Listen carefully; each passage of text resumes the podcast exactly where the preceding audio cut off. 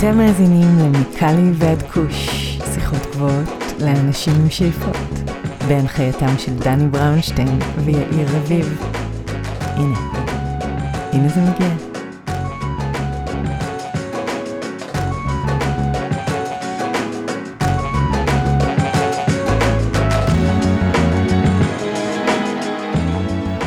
אהלן, מה קורה יאיר? הכל בסדר גמור, דני, מה שלומך? הכל מעולה, שנה טובה ומתוקה שתהיה, דבר ראשון. אמן, אמן, אמן. ודבר שני, יש לנו אורח מאוד מרתק ודי שונה מהאורחים הקודמים שלנו. לאורח קוראים שון לייקוב, ושון מתמחה גם בפסיכדליים וגם בקנאביס, וספציפית הוא מתמחה בטיפול, טיפול מודרך. בקנאביס ופסיכדלים, ידבר איתנו הרבה מאוד על טיפולים, על סוגי טיפול, על איך מטפלים באינדיבידואלים על ידי קנאביס ופסיכדלים. סיפר לנו גם על הפרויקטים המעניינים האחרים שלו, כולל על פרויקט שעזר לתרמילאים בהודו, לצאת מכל מיני חוויות רוחניות או חוויות סמים כאלו ואחרות. אז אני מציע פשוט שנקפוץ לפרק ונקשקש לנו די הרבה אחרי. אז זהו שון לייקוב. שון לייקוב, בוקר טוב, צהריים טובים, ערב טוב, מה שלומך? טוב מאוד, מה שלומך? אנחנו בסדר גמור, תן לנו אוריינטציה גיאוגרפית, איפה אנחנו תופסים אותך עכשיו? כרגע תופסים אותי באמצע ביקור משפחתי בטורונטו. תענוג. בקנדה, כן. אני נמצא פה בלוס אנג'לס, ויאיר, שותפי להנחיה, נמצא בתל אביב ישראל, מה קורה יאיר? הכל מעולה, איזה כיף. אז שון, תודה שוב שהגעת לתוכנית שלנו. בוא נתחיל מהקל אל הכבד ברשותך. ספר לנו בקצרה על דרכך המקצועית, ומה הביא אותך בעצם להתעסק גם עם פסיכדלים וגם עם קנאביס? טוב, האמת שאלה עם תשובה ארוכה, אבל אני קצת אקצר. אני התחלתי את חיי המקצועי כמדריך נוער, ועובד נוער. הלכתי ללמוד פסיכולוגיה חינוכית ייעוצית, בעצם להיות ייעוץ חינוכי. בסוף, טוב, כבר אז היה לי עניין אישי מפסיכדלים ומקנאביס. בסוף הלימודים לא הייתי מוכן להתחיל לעבוד במשרד החינוך, אז יצאתי בעיכוב קל של איזה 15 שנה לטיול אחרי צבא להודו, שמאוד מאוד פתח לי את הראש, את הלב, והראה לי שיש שם משהו שקורה במסגרות כאלו, שהוא מאוד מאוד מרפא, ונותן לאנשים באמת להתמודד עם הרבה דברים. זה בעצם לא היה לי חדש, כי ראיתי אנשים יוצאים להודו וחוזרים מהודו, וראיתי איך זה הכניס להם את השאלות הנכונות לראש. אז חזרתי לארץ, ובמקום ללכת לעבוד בבית ספר כיועץ, הלכתי לעבוד בירושלים עם נוער בסיכון, וזה כלל גם עבודה קצת עם עמותת אלם, ובסופו של דבר, מה שקורה במסיבות, ומה שקרה בניידת של אלם, היו די דומים, של לתת אנשים משהו לנשנש, לתת להם משהו לשתות, ולשמוע מה יש להם להגיד. אז באתי לאלם עם הרעיון הזה, וכך הקמנו ב-2012 את אנשים טובים, וזה כבר הפך להיות העבודה הראשונה המקצועית, שממש עסקה באנשים שצורכים חומרים נטו, ומה עובר אליהם, ואיך לעבוד איתם כשהם תחת השפעה. אחרי כמה שנים מזה, הרגשתי שאני רק מגרד את השטח, ושאם אני רוצה באמת לצלול עמוק, אז המקום לעשות את זה, זה חזרה בהודו, והלכתי והפעלתי במשך 5 שנים מסגרת שנקרא הפינה שלנו, והרעיון שם היה שאנשים מוזמנים, כמו שהיינו אומרים, בכל מצב נפשי, רגשי ותודעתי, מוזמנים לבוא ולמצוא מקום מקבל ומחבק, שיקבל אותם ואת כל מה שמתמודדים איתו, מקום שבו אפשר לדבר על כל מה שקורה. אני כן אוסיף, התחלנו ב-2014, אם זכו לך, ב-2014 היה, אם אני זוכר נכון, זה היה צוק איתן, וכשהתחילו להגיע משדה הקרב ישר להודו, באשכרה פגשתי אנשים שהיו פחות משבועיים משדה הקרב עד לטיפה בפה בהרי פרווטי. הבנתי שצריך קצת יותר ממה שבדרך כלל צריך במסיבות ופסטיבלים בארץ, הייתי בדרך חזרה לקנדה לביקור משפחתי, הטיסה עברה דרך אמסטרדם, ובאמסטרדם היה כנס בינלאומי על המחקרים על טיפולים פסיכדליים. אמרתי וואלה, זה סימן משמיים שזה קורה בדיוק איך שאני צריך לעבור, בוא נעצור כמה ימים באמסטרדם ונראה את זה, מקסימום אני אמצא לי עוד מה לעשות באמסטרדם. אבל הכנס הזה פשוט פתח לי עולם, אני אגיד עולם חדש, אבל העולם אז באמת היה חדש, זה 2014, ומאז העולמות של המיזון נזקים, של מה אפשר לעשות עם אנשים שצורכים את החומרים האלו בצורה לא מפוקחת, והעולם של הטיפול הפסיכדלי, של מה אפשר לעשות כשזה במצבים המושלמים ועם כוונה, וזה התחילו להתמזג יותר ויותר ויותר. לפני שנתיים, איפה שבין שנתיים לשנתיים וחצי, חזרתי לארץ, הרגשתי שמיציתי את מה שהיה לעשות בהודו, ומאז אני פעיל בארץ, עושה טיפולים, הדרכות, הרצאות, כל מיני דברים, בעיקר שקשורים לצעירים וחומרים, לרוב זה חומרים פסיכדליים, אבל גם התווסף לזה גם קנאביס. אז אני אגיד גם איך אני הגעתי לעניין הזה של הקנאביס. כשאני חזרתי לארץ, החשיבה הקבועה המסורתית אומרת שקנאביס וטיפול נפשי לא הולכים טוב יחד, וזה נכון, זה מאוד מאוד קשה לעבור טיפולים הרגילים, המסורתיים של פסיכולוגים, וזה לא משנה אם זה פסיכואנליטים, או אם זה יותר בסגנון CBT, או דברים כאלו, כשאתה מסתול. אבל ידעתי גם שעשינו עבודה נהדרת בהודו, ושהרבה מאוד מהאנשים, ו-95% מהאנשים ישנו בזמן שדיברנו, אוקיי, והיו מסתולים מהרגע שהם נכנסו עד הרגע שהם יצאו, ונעשתה עבודה נהדרת. אז חיפשתי מי שיכול ללמד אותי קצת, איך לעבוד עם אנשים כשהם מסתולים. אמרתי, בקנדה זה כבר חוקי שנה ומשהו, יש מקומות בארצות הברית שבהם זה חוקי באמסטרדם כבר שנים, חוץ מזה יש כל הזמן מטפלים שמטפלים באנשים שהם תחת השפעה, בטח מישהו כתב משהו על זה, וכלום, כלום, לא קיים. מה שכן מצאתי זה שמצאתי בארצות הברית, אנשים שעובדים עם קנאביס בצורה, אני אקרא לזה יותר קיצונית ממה שאני ציפיתי. כי אני חיפשתי מישהו שאפשר לדבר על ניהול שיחות עם קנאביס, ומה שגיליתי אצל דניאל מקווין מה-Center for Medicine of Mindfulness, היה איך אפשר באמת לעשות את הטיפולים הפסיכדליים, כמו שלמדתי מתוך המחקר עם קנאביס. אז זה מה שהביא את הכל ביחד לתוך החבילה הזאת. יפה, אז אני רוצה שנייה להתמקד דווקא בטיפול הפסיכדלי בעזרת קנאביס, ולשאול מה זה בעצם הטיפול הזה, תסביר לנו עליו, ולמי הטיפול הזה מיועד בעצם? אז אני אציג את הטיפול הפסיכדלי באופן כללי, אוקיי, בטיפול הפסיכדלי מה שקורה זה שקודם כל זה חלק מתהליך, יש תמיד הכנה מוקדמת מראש, לפחות אצל כל מטפל שמכבד את עצמו ושעובד מקצועי, ואז הבן אדם עובר את החוויה תחת השפעת החומר, ובחוויה הזאת היא לרוב היא חוויה בעיקר פנימית, מלווה במוזיקה בתוך מסגרת והקשר ומקום שהוא מתאים ומוכן לזה, נותן לבן אדם את ההזדמנות להכיר את הדברים הפנימיים, שבדרך כלל הוא מתעלם מהם, ואחרי זה, ובדרך כלל זה הבן אדם רוב הזמן שוכב עם עיניים, עם כיסוי העיניים האמת, עם מוזיקה או באוזניות או ברמקולים, ומגלה את מה יש בפנים שהוא בדרך כלל מנסה להתעלם ממנו.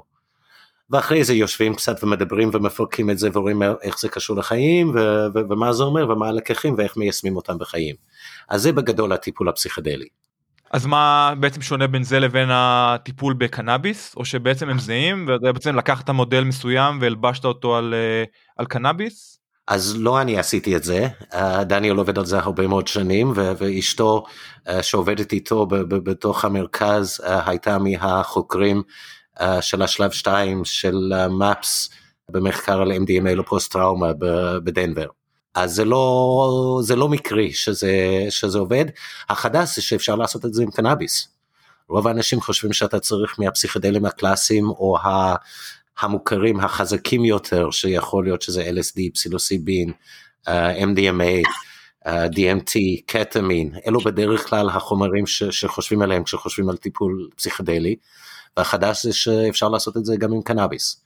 אבל למשל, אם עכשיו אני לוקח, אני חושב על קטמין, שמדברים במיוחד על דיכאון, ועם פטריות מדברים על פוסט-טראומה ו-OCD, אז איפה רואים את היתרון של קנאביס בטיפול בבעיות נפשיות?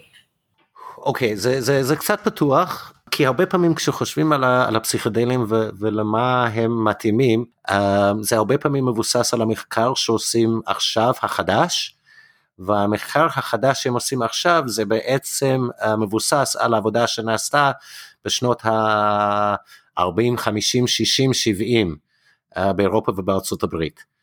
אוקיי, אז בגלל זה התחילו עם פוסט-טראומה ל-MDMA, כי ידעו שזה עבד יופי לפני האיסור, ופסילוסיבין לדברים האלו ידוע שזה עבד יופי לפני האיסור, למרות שאז הייתה העדפה ל-LSD. אבל השימוש בקנאביס הוא יחסית חדש. אז אין לנו את העבודה הקודמת עליה להסתמך.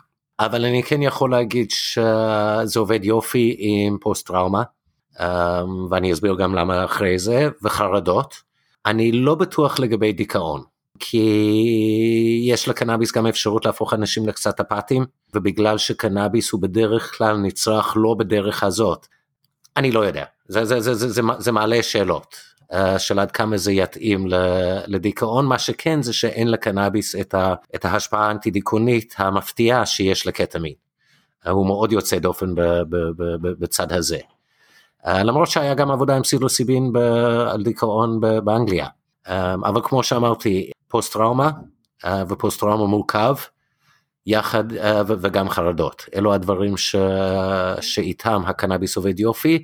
עם פוסט-טראומה הוא עובד בכל מיני רמות, כי אנחנו יודעים שאנשים היום מטופלים בהצלחה בארץ לפוסט-טראומה עם קנאביס, כשהם לוקחים עוד את הדגם התרופה הפסיכיאטרית הרגילה, של בוא קח את זה, קח את זה ככה שזה משפיע כמה שפחות על ניהול החיים, וזה ישפר לך את הסימפטומים וייתן לך קצת להסתדר, זה יוריד לך קצת את מפלס החרדה, ומה שהטיפול הפסיכדלי בקנאביס מוסיף לזה, זה גם ההזדמנות להסתכל על הטראומה, אבל מהמקום הרך הזה שקנאביס נותן. עכשיו, יש מישהו שיושב איתך ומכוון אותך לתוך הטראומה? לא. יש מי שיושב לידך, קודם כל, מי שמגיע לטיפול פסיכדלי בעזרת קנאביס לטראומה, הוא בן אדם שכבר עם הראש על הטראומה. לא צריך לכוון אותו יותר מדי לקראת זה. אוקיי, והם באים כדי להבין יותר טוב את הטראומה ולהתמודד ולטפל בטראומה, זה כבר נמצא שם, זה כבר נמצא בתוך החדר. התפקיד שלי כשאני נמצא עם מישהו שעובר תהליך כזה, הוא לתת לו את תחושת הביטחון, שיכול להיות שהוא מרגיש, זה תלוי מה מקור הטראומה שיורים עליו, שהוא בפחד, שהוא בסכנת חיים, והרבה פעמים אנשים שמתמודדים עם פוסט-טראומה, מתמודדים עם תחושה של סכנת חיים, גם כשהם במקום הכי בטוח, ולהזכיר לו שהוא במקום בטוח, ושהוא שם כדי להסתכל על הדברים האלו. אחד מהדברים הקשים ביותר בטיפול בפוסט-טראומה, זה שהטיפול האמיתי בפוסט-טראומה, מחייב הסתכלות מחודשת על הטראומה, על החוויה שבן אדם עבר. ובן אדם שסובל מ-PTSD, כל מה שמזכיר את הטראומה מכניס אותו לחרדות נוראיות. אז לדבר על הטראומה ולהתחיל לדבר על הטראומה, מכניס אותו כבר לתוך מצב מאוד מאוד קשה. עכשיו, מה שהטיפול תחת קנאביס מאפשר לו לעשות את זה, זה כשהוא במצב הרך הזה שאפשר להיכנס אליו עם קנאביס. וקנאביס משחרר לו את השרירים ואת הגוף, ועובד ברמה הזאת, של הרמה של האנדוקנבואידים, בתוך השרירים ובתוך הפרקים, ומשחרר לו את כל הלחץ הזה, ופתאום הוא צריך להסתכל מחדש על מה שקרה, והוא במקום שהוא בטוח, הרבה יותר קל לו לעשות את זה, ולקבל את הראייה המחודשת, על מה שעבר עליו. אגב, איך אנשים צורכים את הקנאביס בטיפול הזה, ואילו מוצרים או זנים בדרך כלל הם צורכים? יש איזה סוג של roadmap, או שזה אינדיבידואלי לכל מטופל? בארץ אנחנו מוגבלים על ידי החוק, ואני עובד רק לפי החוק, וזה אומר שאנחנו מוגבלים למה שבן אדם יכול לקנות בבית מרקחת. עכשיו, הטיפול הזה עובד דרך, צריכה בדרך כלל דרך הריאות, שזה עישון או אידוי, כאשר אידוי היא הדרך המועדפת, זה אולי כן היה יכול לעבוד עם אכילה, אבל בגלל שכל כך קל לשלוט במינון, באישון, להבדיל מאכילה, אז עדיף, והמסלול של העישון הוא יחסית קצר, להבדיל מאכילה, אז הרבה יותר קל לשלוט בחוויה כשהבן אדם מעשן.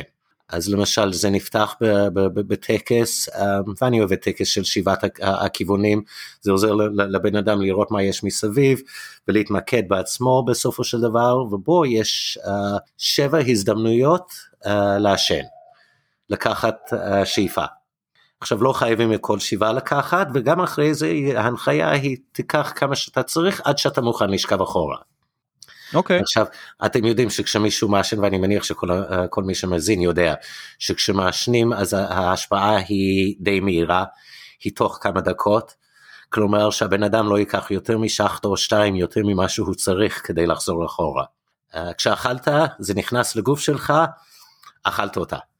אוקיי, זה ימשיך להיכנס לגוף, לדם, כל עוד זה נמצא בתוך הקיבה, גם אם אתה תלך לישון וגם אם אתה תאבד הכרה, הגוף ימשיך לספוג את מה שיש בקיבה. ובגלל זה עדיף לעשות את הטיפול הזה בעישון, כי הבן אדם תמיד יכול לקחת עוד שחטה ולהיכנס יותר עמוק, אבל לא אף פעם לא ייכנס עמוק מדי, והרבה יותר עמוק ממה שהוא רוצה. אם מישהו צרכן קנאביס קבוע, טרם הטיפול אצלך הוא צריך לעשות איזשהו דיטוקס? לא, לא, זה רצוי לעשות את זה. אבל זה לא חובה. אני עשיתי עם אנשים שישנו אז את מה שישנו כל היום עד אז, והגיעו למקומות עמוקים. אוקיי, ואגב, הם לא ישנו יותר ממה שהם ישנו עד אז. יש משהו בתוך הדרך גם של ההכנה, של הטקס, ואז אחרי הטקס אנחנו בדרך כלל, ברוב המקרים, נעשה מדיטציה מודרכת, שהיא שילוב של סריקת גוף, למקד את הבן אדם עוד פעם בעצמו, ובמה שקורה לו בתוך הגוף, והוא גם כולל 5 הממדים שבהם חוויות כאלו מתבטאות ומתרחשות, וזה בגדול המדיטציה, זה לכוון את הבן אדם, לאיזה סוג דברים הוא רצוי שישים לב אליהם, ואז נותנים למוזיקה לקחת את זה הלאה. רק ההכנה, הטקס הזה בהתחלה והמדיטציה, זה מספיק כדי להביא בן אדם שצורך כל הזמן למקום מאוד מאוד עמוק, עם אותו החומר שהוא מאשן באופן קבוע. אבל, לו הייתה לנו את הבחירה, אז כן, יש שילובים שעובדים יותר טוב ומכניסים אנשים יותר עמוק פנימה. יפה, רק להדגיש שון, שמה שאתה אומר, ההבדלים בין עישון לאכילה או לאכילים, הם נכונים, אבל הם רלוונטיים בעיקר לצרכן הישראלי. כאן בקליפורניה, איפה שאני גר, וגם איפה שאתה נמצא כרגע בטורונטו, יש אפשרויות יותר מדודות וידועות של המוצרים האכילים שאתה אוכל, וכמובן דיברנו גם בפרקים קודמים על ה-Fast Acting THC, על האכילים שעובדים באופן מהיר יותר, בננו-טכנולוגי או בכל מיני טכנולוגיות כאלו ואחרות, שלא קיימות וזמינות בישראל. אז רק לשים את זה פה. נכון, נכון. עדיין טוב, אני מניח כן, אם אתה יודע כמה הגומי, אם כבר אכלת מספיק מהסוכריות גומי האלו, שאתה יודע כמה הטקסי שבתוכם משפיע, אבל לכמה זמן זה עובד, אז אולי זה היה מסתדר, אבל כן. החוויה יותר צפויה, נקרא לזה ככה. צריך תהליך למידה יותר ארוך, כן, כן. אז לאחרונה אני רואה יותר ויותר אנשים שמגדירים את עצמם כמטפלים בקנאביס, ובעוד שלחלקם יש כוונות טובות וטהורות, רובם עדיין לא מקצועיים מספיק במקרה הטוב, או שרלטנים במקרה הפחות טוב. איפה לדעתך עובר הגבול בין טיפול לגיטימי, לחובבני או אפילו מסוכן, ומה עם הדרכים שלנו המטופלים, לוודא שלא מפילים אותנו בפח? וואה, אתה יודע בכמה... השטחים אפורים, טוב, יש גוונים של אפור ויש גם צבעוני, נכנסת בשאלה הזאת. בוא נתחיל בהבדל בין כוונות טובות ומקצועיות, זה שני נושאים שונים, אוקיי, יש שני דברים שצריכים לבדוק, אחד זה הכוונות של המטפל, והשני זה המקצועיות, כי הם לאו דווקא קשורים. ובתחום המקצועי זה מאוד מאוד קשה, כי עד עכשיו לא נותנים לפתח מקצועות כאלו. אני באמת על הגבול של החוק, שבו אני יכול, אני מוכן לאפשרות להיעצר, אבל אני מאמין שאני אוכל להגן בבית משפט על מה שאני עושה. מעניין, מעניין. אגב, אני לא הייתי מודע למה שאתה אומר, מבחינתי, אז זאת אומרת, אתה כרגע נמצא בסוג של שטח אפור כזה? אני נמצא בסוג של שטח אפור, כי השאלה של מה נקרא טיפול, זו שאלה שבסופו של דבר, עד שזה מגיע לבית משפט, החוק לא מספיק חד וחלק וברור. אוקיי. כל אחד יכול לקרוא לעצמו מטפל.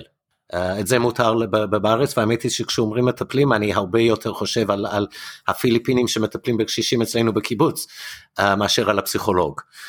אז המילה טיפול, זה מילה מאוד רחבה, ויש לה ספקטרום מאוד רחב של הגדרות. כן, אבל טיפול זה יכול להיות גם שרלטן שמציג את עצמו כטיפול, ואתה עכשיו בבעיה, אז כאילו... נכון, בהחלט. טיפול זה לא כזה פשוט. לא, אז איפה עובר הגבול? איפה עובר הגבול בין טיפול לגיטימי לחובבני, או כמו שאמרתי, אפילו מסוכן?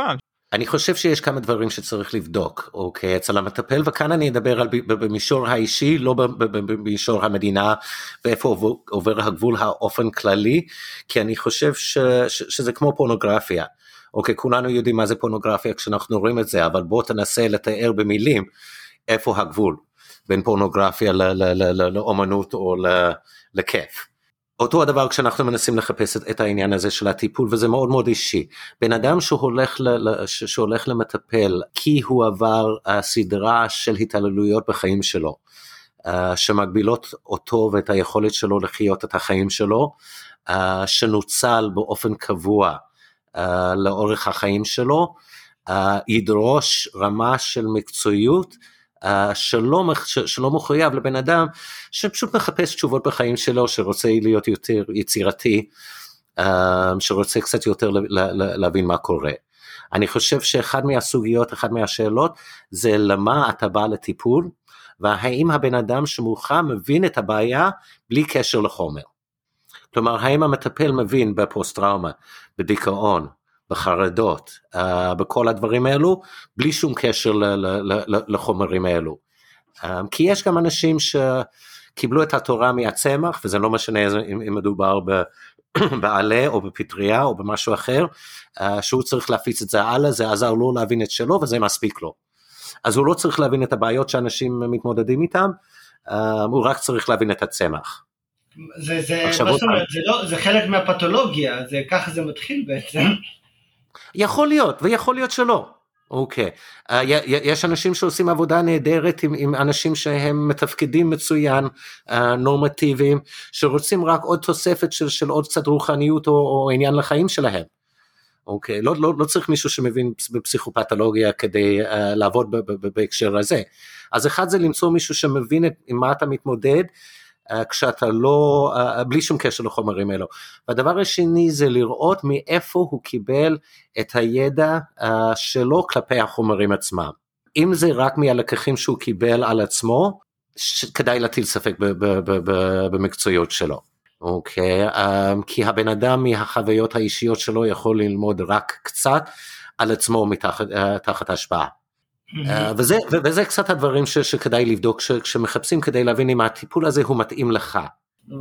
תתרגל לנו את זה לפרקטיקה, זאת אומרת, יש איזה סוג של צ'קליסט כזה שלפני שמטופל הולך למטפל או מישהו שטוען שהוא מטפל בפסיכדלים, בקנאביס, כל מה שביניהם, יש איזה צ'קליסט שצריכים לבדוק או שזה באמת אישי, אינדיבידואלי כלפי כל אחד, לפי המצב שלו, לפי הדרישות שלו, לפי החיבור הכימיה שיש לו עם אותו מטפל?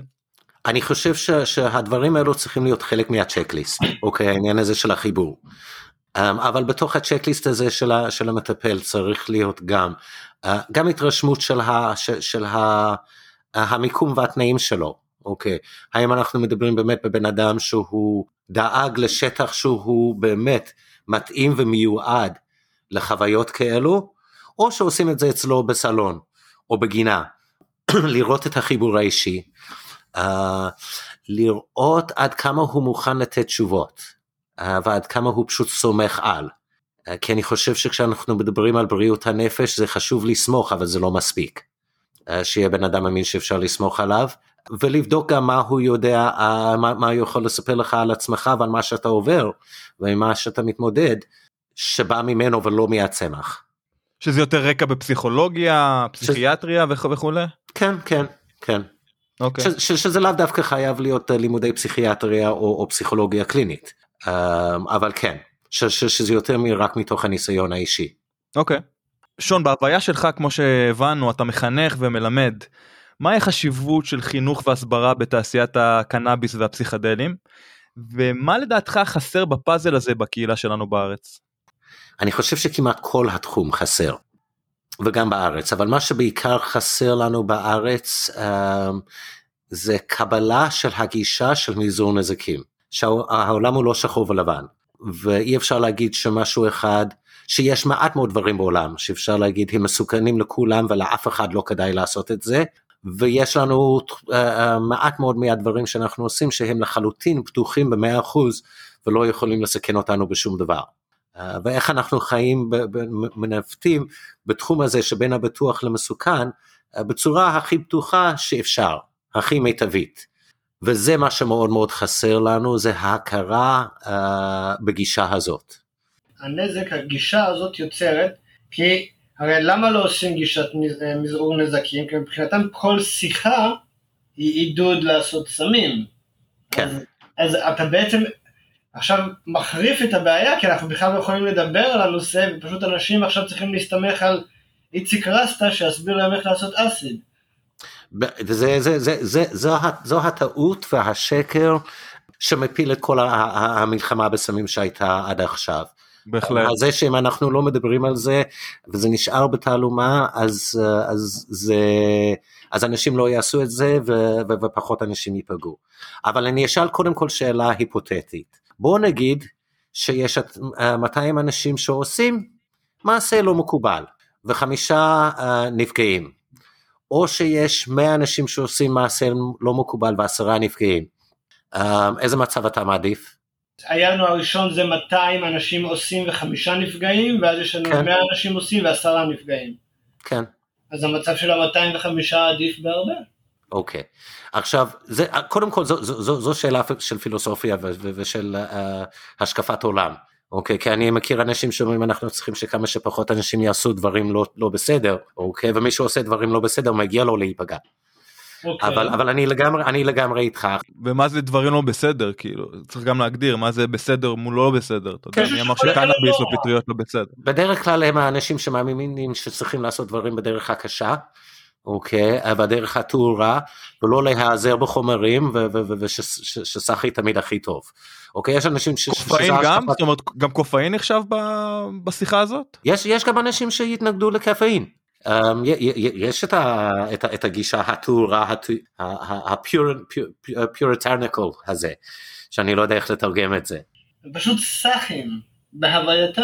סחים. 100%. אבל אם אוכלים המבורגר מעובד זה בסדר לאכול. אבל זה לא משנה לך את התודעה. לא, לא, בסדר, אני רק שואל שאלה.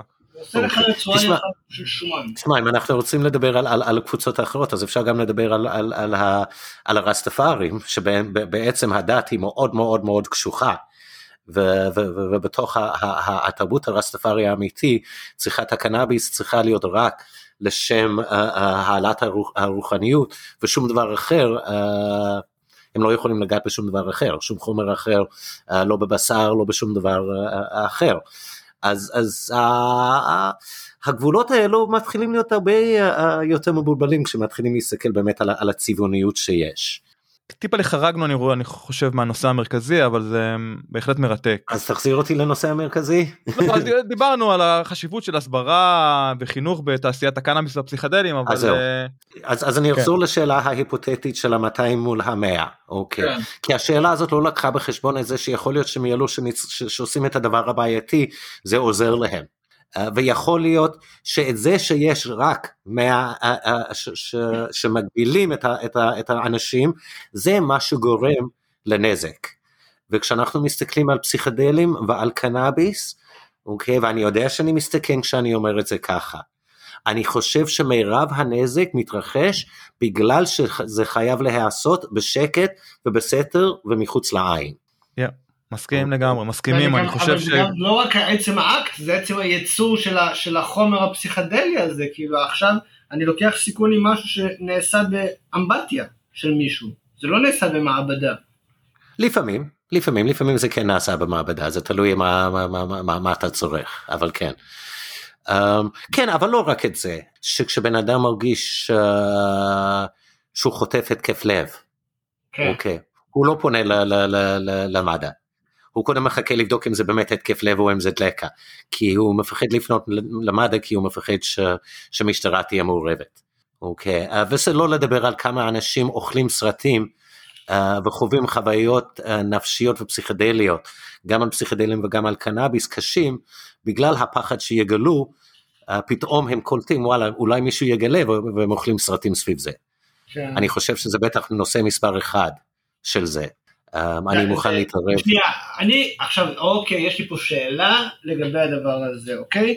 אני את כל החוויות האלה שקורות גם על אסיד, גם על פיצריות, גם על קנאביס, החרדות הקטנות, הפרעיונות הקטנות האלה.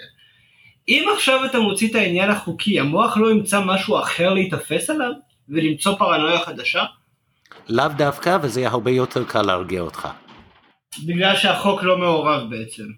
כן, כן. יש לך תמיד בתת מודע את עצם העובדה שאתה יכול להתאפס באותו הרגע, וגם אם אתה לא תלך לכלא, ואתה לא תלך לכלא, לא על החזקה ולא על אישון ג'וינט, ולא על החזקה ולא על אישון פטריות, LSD או MDMA, ואני יכול להגיד את זה כי עברתי על התיקים של בית משפט של 5 שנים האחרונות, כדי לחפש תיק שבו מישהו הורשע על זה ולא היה, אוקיי? רק עצם הידיעה שיושב לך ומקרסם לך בתת מודע, אומר אתה לא בטוח, אתה לא בטוח, אתה לא בטוח. וככל שאתה במקום שבו אתה יכול להרגיש יותר בטוח, יש פחות סיכוי שהחרדות האלו יעלו. מעניין. אז שון, אתה ניהלת מרכז לתרמילאים בהודו, שטיפל במטיילים שהגיעו לנקודות קיצון, כמו שסיפרת לנו. ספר לנו על הפעילות במרכז, המתנדבים שהיו שם, ומה למדת בהתנסות שלך שם?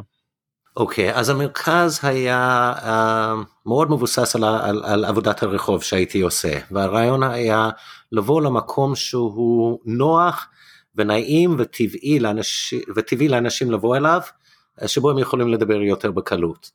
אז המרכז למשל לא היה נפרד, מקום מבודד בית מיוחד שאליו הולכים, תמיד עבדנו מתוך מסעדות, ומסעדות בדרך כלל נורמטיביות רגילות לכל דבר, והיינו תופסים שם איזושהי פינה בהסכמת בעל המקום, שיכול להיות שאתה מגיע למסעדה לאכול, ויכול להיות שאתה מגיע למסעדה כי אתה באמצע סרט קשה, או באמצע התלבטות קשה. ואז המתנדבים היו אנשים שכבר חוו את הטיול שלהם להודו, מאוד דאגנו לא לשים יותר מדי דגש לנושא של סמים. זה אחד מהדברים שאנשים עושים המון בהודו, והמון אנשים עושים המון בהודו, אבל זה לא הנושא היחיד.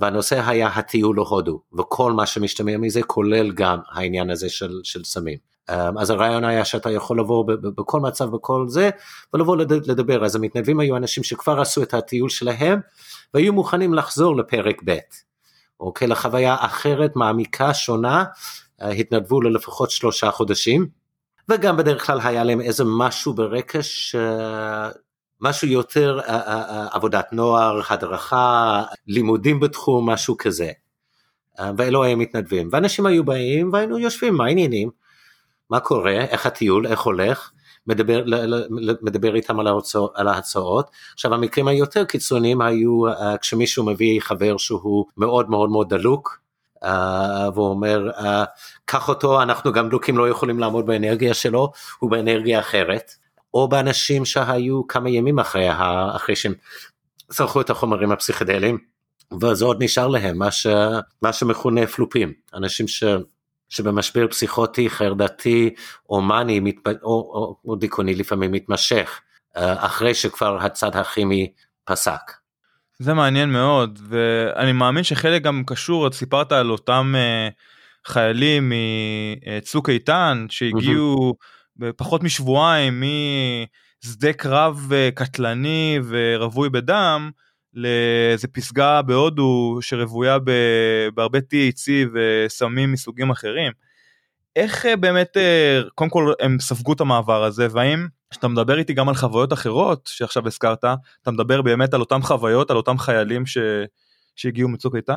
לאו דווקא, החיילים שהגיעו מצוק איתן, הרבה יותר מהם חוו קושי.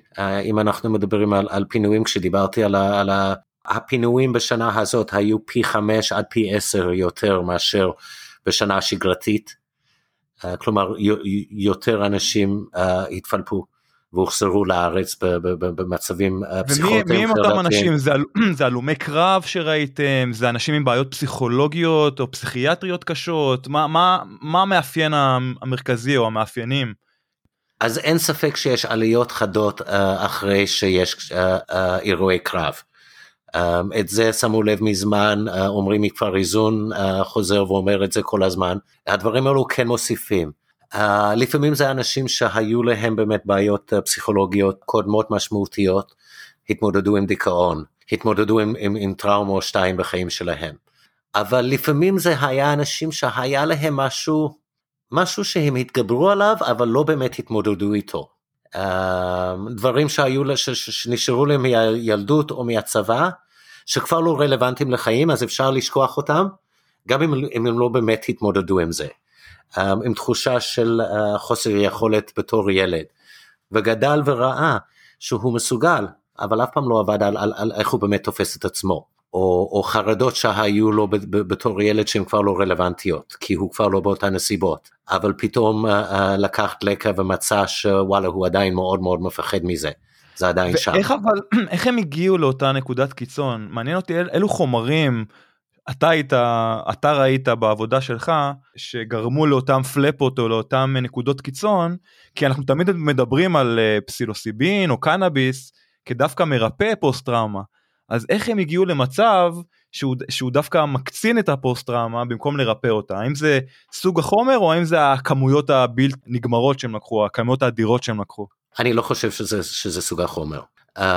אבל בואו נדבר קצת על הסוגים. זה קורה הרבה יותר, זה קורה יותר, וזה כרגע אני מדבר ללא מחקר, אני מדבר מהניסיון שלי וממה שאני ראיתי, שגם מבוסס על היגיון, שזו הרבה פעמים המקור לטעות, זה לבסס את זה על היגיון, אבל זה נוטה לקרות יותר עם LSD מאשר עם פסילוסיבין, כי LSD נמשך יותר זמן. ההשערה שלי ושאני שמעתי ממישהו אחר ואני קונה, בגלל ש-LSD נמשך יותר זמן, הרבה יותר קל להיכנס יותר עמוק לתוך תספוחות, אז זה קורה קצת יותר עם LSD מאשר עם פסילוסיבין, זה קורה קצת יותר עם פסילוסיבין מאשר MDMA, כי MDMA בדרך כלל נותן למישהו תחושה מאוד מאוד פתוחה בעצמו ובמי שסובב אותו, וצריך הרבה פעמים אירוע מאוד יוצא דופן, כדי שזה יערער על ההשפעה הזאת של MDMA, ובגלל זה נראה לי שזה קורה קצת פחות עם MDMA. אני אגיד לך ש100% מהאנשים שאני הכרתי שהתפלפו,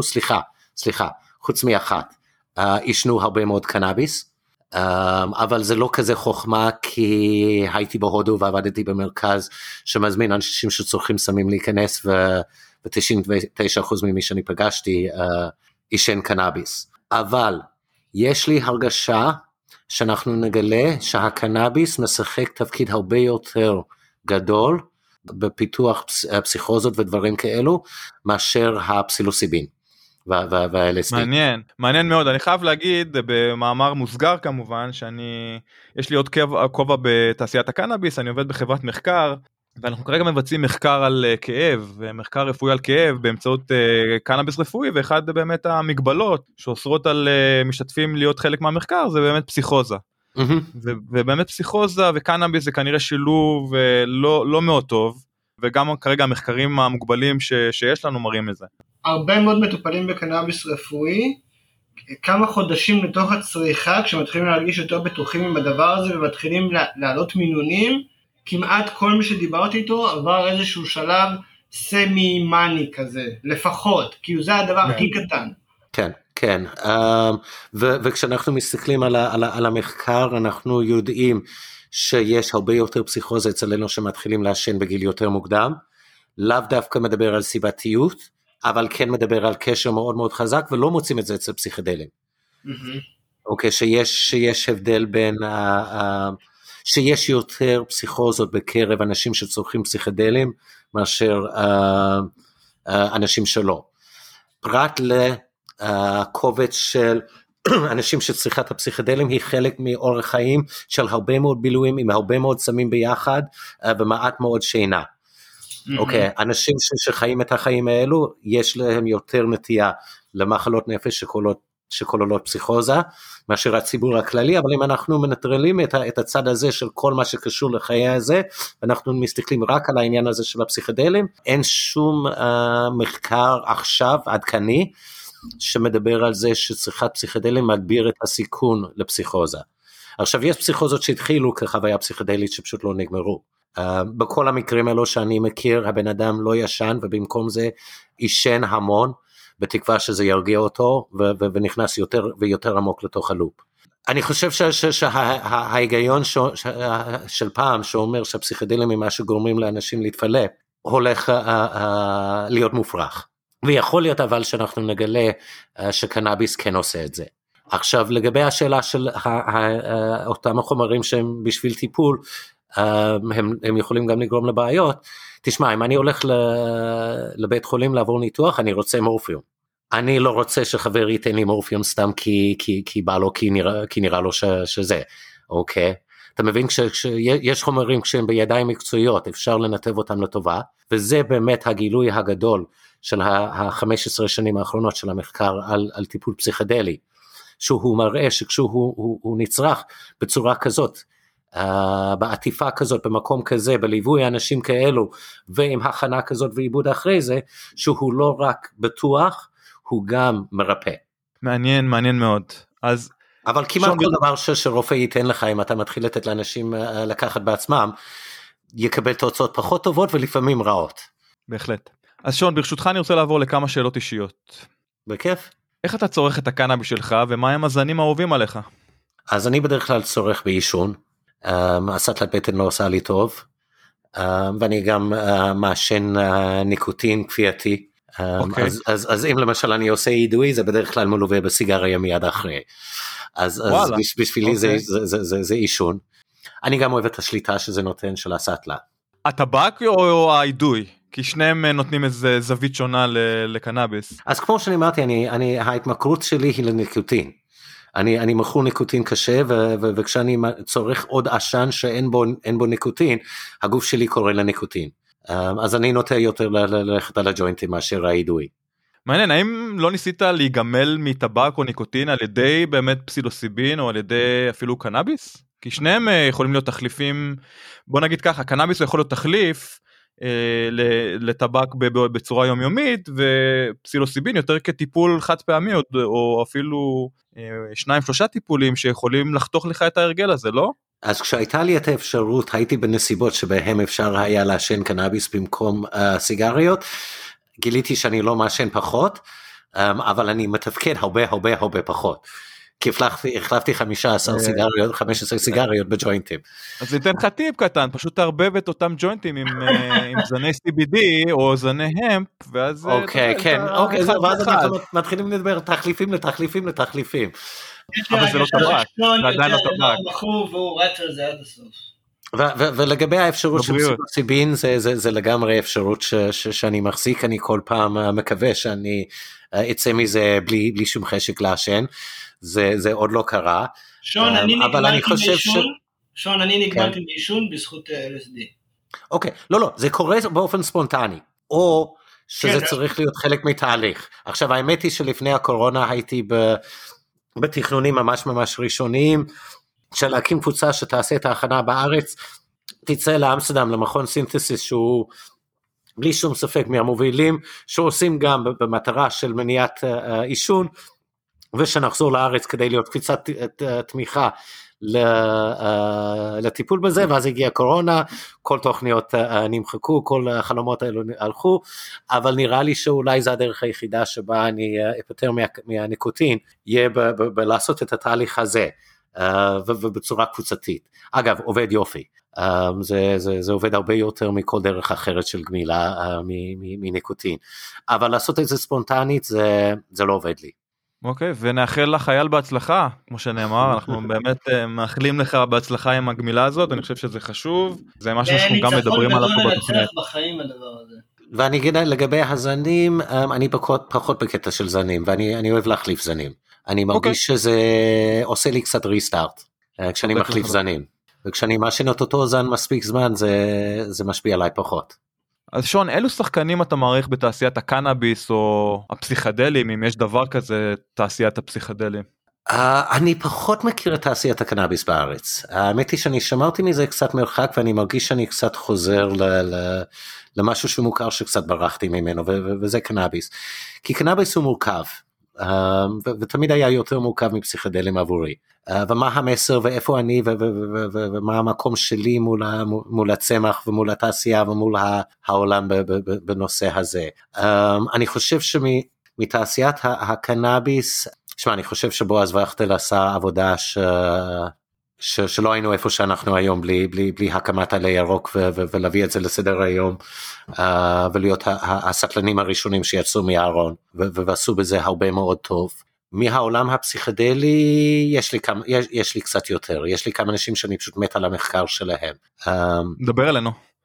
אני מאוד אוהב את העבודה של רוזלין ווטס, ואיך היא מתארת את המחקר על פסילוסיבין לדיכאון, את החוויות שאנשים מתארים ואת התהליכים שאנשים עוברים, מאוד אוהב את דרך החשיבה שלה. בלי שום ספק בעולם הפסיכדלי אין כמו ריק דובלין ומאפס והארגון שהוא הקים, שבעצם חידש את כל הנושא ופיתח את היחס החדש. אם נחזור קצת אחורנית, אז השולגינים, הזוג שזכו בגלל עבודה הקודמת שהוא עשה להיתר לייצר כל מיני חומרים במעבדה, והם היו מייצרים כל מיני חומרים שנראים פסיכדלים, מנסים את זה על עצמם ומפרסמים את התוצאות.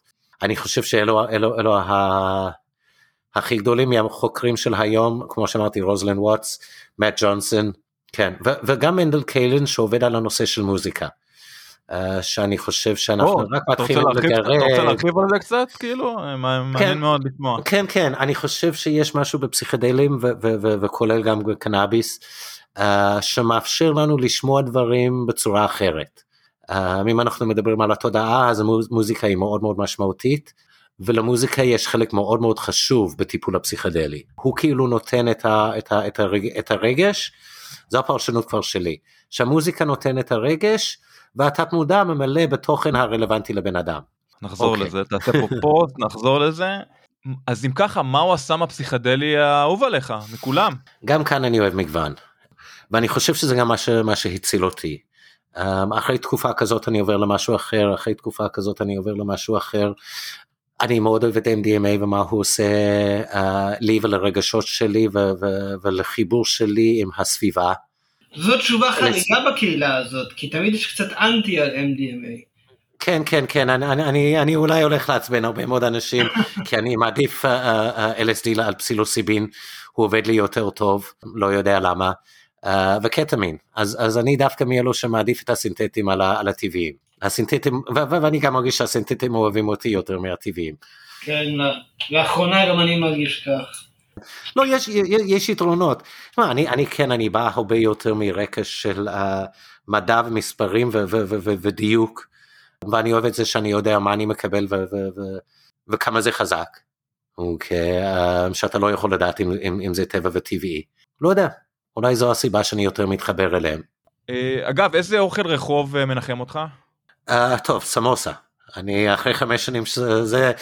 אוכל הרחוב זה תמיד סמוסה אצלי, אבל גם פלאפל ושווארמה.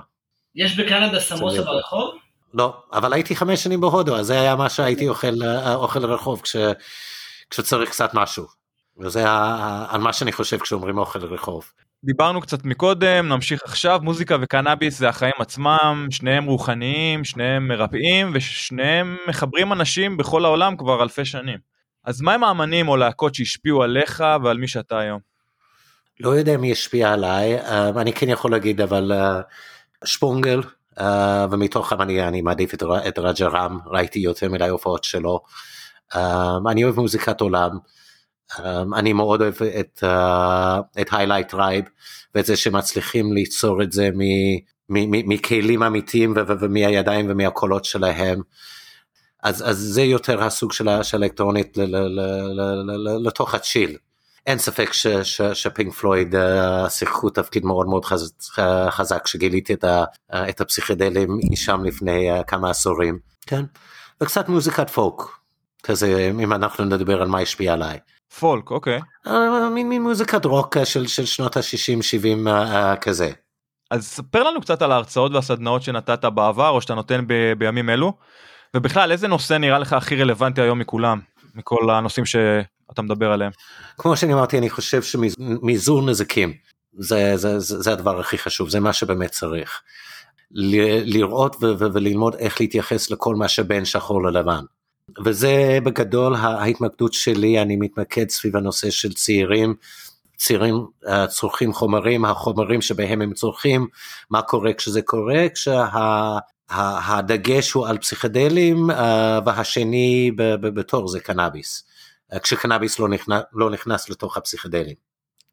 ההרצאות יכולות להיות לכל מיני קבוצות, הרבה פעמים זה יהיה לקבוצות של מדריכי נוער, או אנשים שעובדים עם החומרים האלו, לפעמים זה חצי הרצאה, חצי טיפול עם משפחה שמנסה להתמודד עם הצליחה של הבן שלהם או מה שקרה בעקבות, אבל יש גם הרצאות שהיו בפני שירות מבחן, השירות להתמכרויות של משרד החינוך, אני מקווה שכן יקרה ההרצאה שעובדים עליו למשרד הבריאות, שזה חדרי מיון, בתי חולים פסיכיאטרים ופסיכיאטרים מחוזיים, על החומרים אלו ומזעור נזקים, על העולם הצבעוני הזה. יפה, אז איך לדעתך תראה קהילת הפסיכדלים בעוד 5 שנים מהיום, והאם יש בכלל סיכוי שזה יהיה חוקי בישראל בטווח זמן הזה להערכתך? כן. לפחות טיפולים במכונים מסודרים עם רישיונות, עם MDMA ופסילוסיבין, אין לי ספק שיגיע תוך 5 שנים.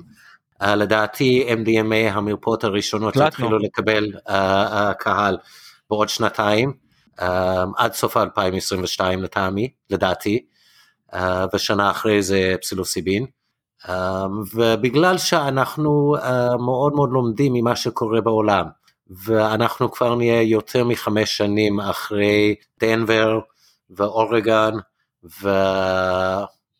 ואולי גם קליפורניה, ונראה מה קורה שם, ושזה לא הולך להיות הגיהנום שמנבאים כשמתירים את החומרים האלו, אני חושב שיש סיכוי טוב שאנחנו נוכל לראות לפחות חלק מהדברים האלו, אם לא חוקיים אז לפחות באי הפללה.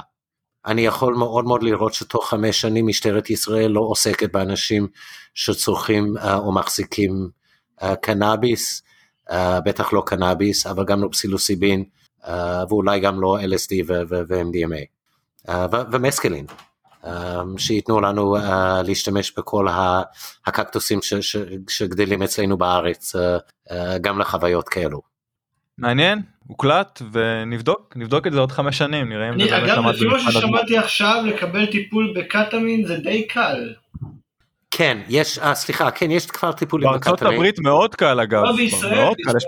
גם בישראל. אוקיי, מה שיש בישראל, אבל הוא לא בדגם הפסיכדלי, הוא בדגם הפסיכיאטרי, התרופתי הרגיל. מה שיש בארץ הם נותנים בעירוי, הם משתדלים לתת מעט מאוד כדי שהבן אדם לא ייכנס לחוויה פסיכדלית, ונותנים סדרה של מפגשים עד שנצבר בגוף. למצוא מישהו שמנצל את הצד הפסיכדלי של קטמין, זה כמו למצוא מישהו שמנצל את הצד הפסיכדלי של קנאביס, אוקיי? חוץ ממני אני לא מכיר, ואני מאוד אשמח להכיר אם יש. כן. יפה, אז שון, לפני קודם כל תודה רבה שבאת על התוכנית, כיף גדול היה לארח אותך, אני חושב שלמדנו הרבה מאוד, ולפני שאנחנו מסיימים, איך אפשר למצוא אותך במרשתת, לעקוב אחרי הפעילות שלך, הרצאות, סדנאות וכו'? אוקיי, אז יש לי, אני מאוד מאוד פעיל בפייסבוק, שבו אני נשארתי עם הכינוי הישן של שון בהודו, אם נרצה נדבר על פייסבוק בהזדמנות אחרת, אבל שון לייקוב זה השם שלי שם, אפשר למצוא אותי דרך גוגל, והאמת היא שמי ששם שון ושמים, בדרך כלל מגיע אליי, וכן, בינתיים כשאני לא בארץ, אני לא עונה לטלפונים, אבל אני זמין בוואטסאפ, בפייסבוק, בדברים כאלו, זה הדרך הכי קלה. על הטיפולים הפסיכדליים בקנאביס, יש לי גם אתר שמפרט הרבה דברים, כולל גם את זה. תעשו טיפולים פסיכדליים בקנאביס, אני לא מאמין שתמצאו משהו אחר. ראשי תיבות שלו זה תפפק, תת פי בית קוף, אוקיי, זה בטח הדבר היחיד שקיים שם, ויש גם עמוד פייסבוק עם זה. אז כמעט כל הדרכים הרגילות אני פחות פעיל בטלגרם וסיגנל. יפה מאוד, אז שון לייקוב, קודם כל בהצלחה רבה בכל דרך אשר תפנה בה, ותמשיך לחנך את ההמונים על פסיכדלים ועל מזעור נזקים. תודה רבה. ביי. אוקיי, אז זה היה שון לייקוב. מה דעתך, יאיר? מגעתי. נושא מאוד מאוד קרוב ללבי העניין הזה, וכל הסיפור הזה של טיפול תודעתי בקנאביס מאוד מאוד מעניין. זה יוצא נגד הזרם, כי זה בעצם כל הנושא של קנאביס רפואי. אני חושב שהם די נלחצים מכל העניין הזה, שאתה גם יכול לעבוד פסיכולוגי דרך הדבר הזה. זה כאילו, רק שאנשים לא ישתגעו פה, והוא עכשיו הולך ומטפל באנשים בעניין הזה, אז זה מעניין. אגב, מה המצב של טיפול בקנאביס בישראל? כמה מטפלים בקנאביס באמת יש? מדובר באחדים, בעשרות, באולי מאות? תגדיר מטפל בקנאביס.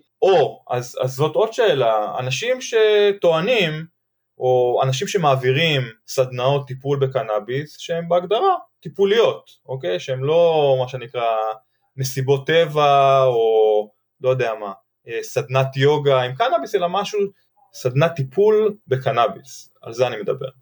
אני לא נתקלתי בדבר כזה, מעולם גם לא הוזמנתי לדבר כזה. לצורך העניין... פסיכדלים, אבל כן שמעת, נכון? על סדנת טיפול בפסיכדלים, או מרפאת טיפול בפסיכדלים. כן, גם כל מיני מעגלי אורסקה, שאתה יודע איפה מתקיימים. זה דווקא כן, אבל קנאביס... אבל שוב, אני מרגיש שמעגל האיוואסקה זה בדיוק הגבול שהוא, שוב, אחד יגדיר אותו כטיפולי, ואחד יגדיר אותו כחוויה רוחנית, והספקטרום פה הוא מאוד רחב. זה לא אותו דבר? אני לא מרגיש שזה אותו דבר, לא. כי גם חוויית האיוואסקה, וזה לגיטימי, ואנחנו יכולים לדבר על זה עכשיו כחלק מהנושא, היא עדיין מודרכת על ידי שמן.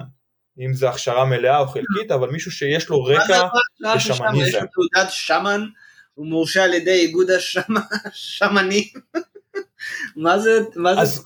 קודם כל אני לא יודע איך זה עובד, אני כן יודע שיש אנשים שמגדירים את עצמם כשמנים, אנשים שעברו הכשרה שמניזית, אנשים שיש להם רקע בשמניזם, האם, שוב, הם שרלטנים, או עשו חצי דרך, או עשו את הדרך המלאה, זה נושא אחר לוויכוח, אוקיי?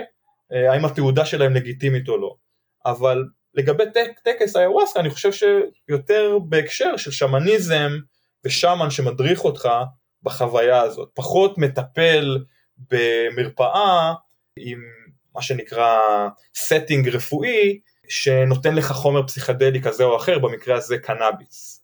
כמובן, אנחנו מדברים על פסיכדלים ועל איך פסיכדלים ייראו בשוק החוקי, גם פה באורגון, ואנחנו יודעים שבאורגון עוד שנה וחצי או קצת פחות, יתחילו באמת טיפול בפסילוסיבין ופסיכדלים אחרים, אז דווקא שם, ואני חושב שאנחנו נראה טרנד דומה במדינות אחרות, תמיד האג'נדה תהיה טיפולית, כמו בקנאביס, שדיברנו על זה. האג'נדה הראשונה היא אג'נדה טיפולית. ההבדל הוא שפה אתה יושב בחדר לבן על כיסא, ופה אתה נמצא בחוץ בטבע, כאילו אני לא מבין למה זה טיפולי וזה שמה.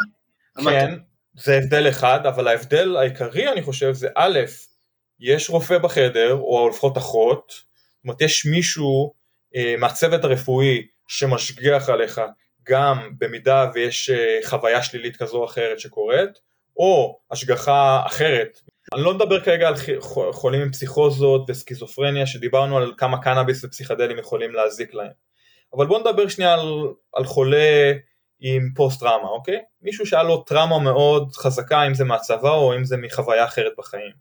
ומישהו כזה שרוצה לעבור טיפול בפסיכדלים או בקנאביס. אני חושב שליד בחור כזה או בחורה כזאת, כן חשוב שיהיה צוות רפואי שמשגיח עליהם על, שוב, תגובות שליליות, או כל מיני תופעות לוואי כאלו ואחרות שיכולות לקרות. אבל אולי עצם בסטייג' הזה... האם זה שונה לחלוטין ממה שאתה מתאר בטקס איוואסקה? לא, זה לא שונה לחלוטין. יש בהחלט הרבה נקודות ממשק בין טקס איוואסקה, או טקס נקרא לזה אלטרנטיבי, בלי בן אדם שעבר הכשרה מסודרת, לבין טיפול מוסדר בפסיכדלים. יש בהחלט נקודות ממשק ונקודות משותפות. יחד עם זאת, כמו שאמרת, יש הבדל בסטינגס בין מרפאה עם חלוקים לבנים וקירות ירוקים, לבין להיות בטבע או להיות במקום אחר. אין ספק שהסט והסטינג פה הם משמעותיים, אבל זה לא אומר שהסטינגס לא יכול להיות גם בתוך מרפאה לגיטימית. היעדר הרגולציה, גם בישראל, דיברנו על זה. רגולציה על איוואסקה, על קנאביס, כאילו... לא, רגולציה פסיכדלים, נכון. אבל זה אין קנאביס בעולם. אתה מתייחס לזה כרגע, בישראל יש פה בעיה חריגה. יאיר, יש את זה, זה בדיוק העניין. אורגון כרגע מפתחת בדיוק... מדינה אחת בתוך ארצות הברית בעולם, אתה הולכת בחייאת, בוא נעשה פה דיון רציני. יש לך פה...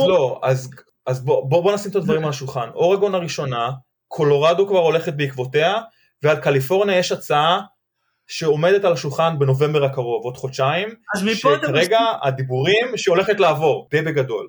אז אם קליפורניה בנובמבר הולכת לעבור, ויהיה סוג של מסלול לטיפול בפסיכדלים, בקליפורניה עוד שנתיים, כן, אתה תראה יותר רגולציה, ויותר מדענים שנכנסים לתחום הזה.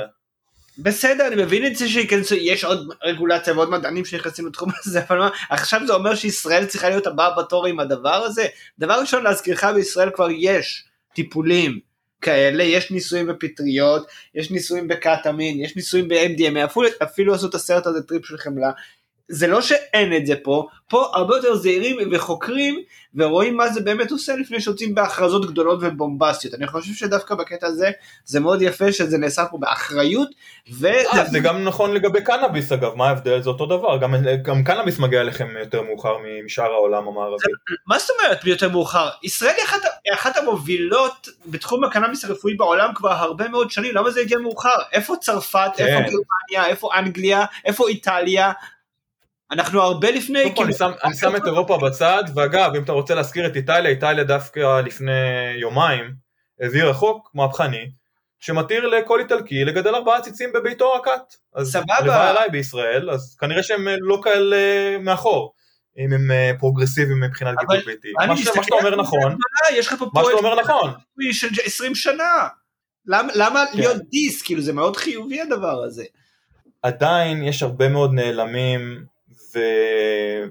וחולאים ברגולציה הישראלית שקשורה בקנאביס, ובהקשר הזה, גם מה ששון אמר בפרק, להערכתו, טיפול בפסיכדלים שהוא לא ניסוי קליני, כן? טיפול מוסדר בפסיכדלים, להערכתו, יהיה זמין בישראל עוד בשנתיים 3, אם באורגון כבר זה מתחיל עוד שנה, כבר אז יהיו לנו, יהיה מידע אמפירי שיתחיל לזרום אלינו, מאותם מרפאות באורגון, ובתקווה גם בקליפורניה וקולורדו, שאגב, גם למדתי בפרק הרבה, שהטיפול הזה נראה, או נשמע, או יש לו ריח של טיפול בפסיכדלים, זה בעצם הסט והסטינג, זה שאתה שוכב, והמוזיקה, זאת אומרת, יש הרבה מאוד, כאמור, נקודות מקבילות, בין טיפול מודרך בקנאביס, מול טיפול מודרך בפסיכדלים, לא? אני לא יודע, אף פעם לא עשיתי, הדבר הכי שעשיתי מודרך בחיים שלי זה DMT. ספר לנו. לא, כי זה בעיקר, אני חושב שמעבר לאיזושהי הכנה מנטלית קצרה, וזה בעיקר היה טכני מה עושים פה. אין פה, הרי זה לא שמישהו יכול ללוות אותך תוך כדי, כי אתה לא פה. זאת אומרת, תוך כדי DMT אתה לגמרי תלוש מכל מציאות, אתה לא יכול להרגיש שום דבר שקורה במציאות שלך? זה מה שאני חוויתי. אתה לא פה. אוקיי. אני לא ניסיתי, אני בקרוב אנסה. כן, אבל זה כאילו, זה גם משהו שראיתי די חוזר לעצמו, אתה פשוט כאילו נופל אחורה, ואצלי במקרה הזה 17 דקות, לא הייתי פה. ומה קורה, אתה יכול לתאר, זאת אומרת, אם אין תקשורת עם הסביבה החיצונית, יש איזושהי יכולת תמרון, בתוך הסטלה, או בתוך, once אתה שם, כאילו זה מושך אותך, בלי שום יכולת שליטה, או שאתה, בכל זאת, הסטינג שלך, כן מושך אותך לכיוון מסוים? תשמע, אני עשיתי עם חבר, והוא הגיב למקום שהיינו בו, זאת אומרת בתוך הסרט שלו הוא היה בתוך בכפר שהיינו מעליו. אצלי אני לגמרי הייתי מנותק מהכל, כאילו, משהו, אני לא אפילו יכול להכניס למילים את המקום שהייתי בו. ואתה לא זז, לקראת הירידה של זה, אז פתאום נעמדתי והתחלתי להסתובב, והתחלתי לצחוק, אבל זה כאילו, פשוט תיעדו את זה, בגלל זה אני יודע את זה, אבל... אבל מבחינת מודעות, הייתה אפס מודעות, אתה אומר. אתה עוצם את העיניים, אתה פותח את העיניים, אתה רואה אותו דבר. כי בפסילוסיבין זה לא בדיוק המצב, כמובן שזה מאוד קשור בדוסט שאתה לוקח בפסילוסיבין, אבל בדוסט שהוא יחסית נמוך של נגיד בין גרם לשניים, אתה עדיין שם, אתה רואה כל מיני, אתה יכול אולי לראות כל מיני דברים ויזואליים, או לשמוע דברים קצת אחרת, אבל אתה עדיין חי במציאות, שהיא קצת שונה ומעוותת, אבל זו אותה מציאות.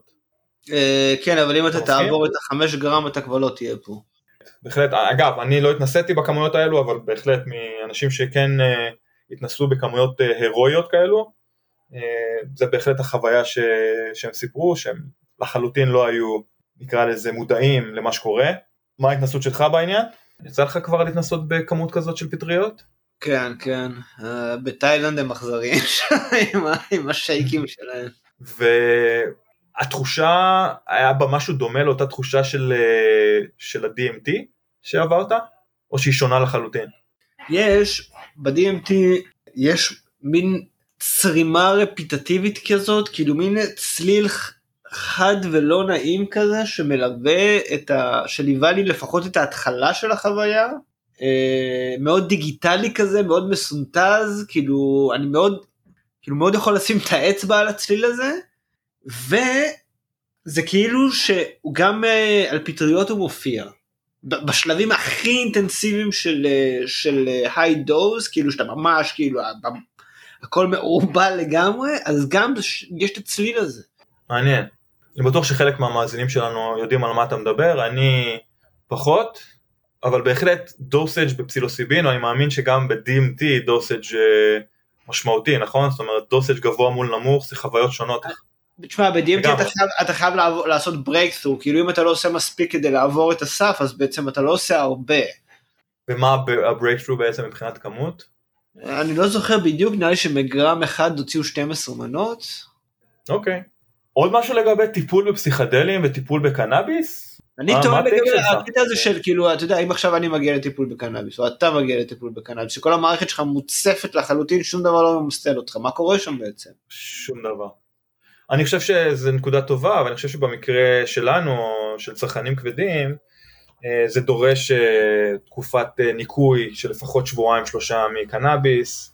אגב, בהקשר הזה, גם המחקר שאנחנו מבצעים היום, חברה שאני עובד בה על כאב, אז אחד התנאים זה משתמשי קנאביס בהווה, חייבים לעבור תקופה של 14 יום ניקיון, כי כמו שאנחנו שנינו יודעים, לצרכנים יומיומיים, ההשפעה היא לא אותה השפעה. גם בכמויות גדולות יחסית. הפסקה של 2 שבועות, הייתי אומר אפילו 1 חודש או יותר, אם אפשר. אם לא, 2 שבועות זה המינימום. לטיפול כמו שאתה מדבר עליו. כן. צריך אולי לעשות סובר אוקטובר. כן, אני בהפסקה שבוע הבא. כל השבוע. לכבוד כיפור. וואלה. כן. אז זה בדיוק הזמן לעצור, לנוח, לתת לגוף הפסקה, ולחדש את ההספקה. עוד שבוע, 2 שבועות, 1 חודש. פרק 65 מקלי ועד קוש, יהיה אחלה שבוע שבעולם, צום קל, חתימה טובה, ותהיו טובים. שנה טובה, תהיו טובים. ביי. תודה שהאזנתם לתוכנית. אם נהניתם ממנה, ומהאורחים שהבאנו לכם, נשמח אם תדרגו אותנו ב5 כוכבים. כל דירוג או ביקורת חיובית, יעזרו לנו להמשיך להביא לכם את האורחים הכי שווים בתעשיית הקנאביס. יש לכם הצעה לאורח או נושא מעניין?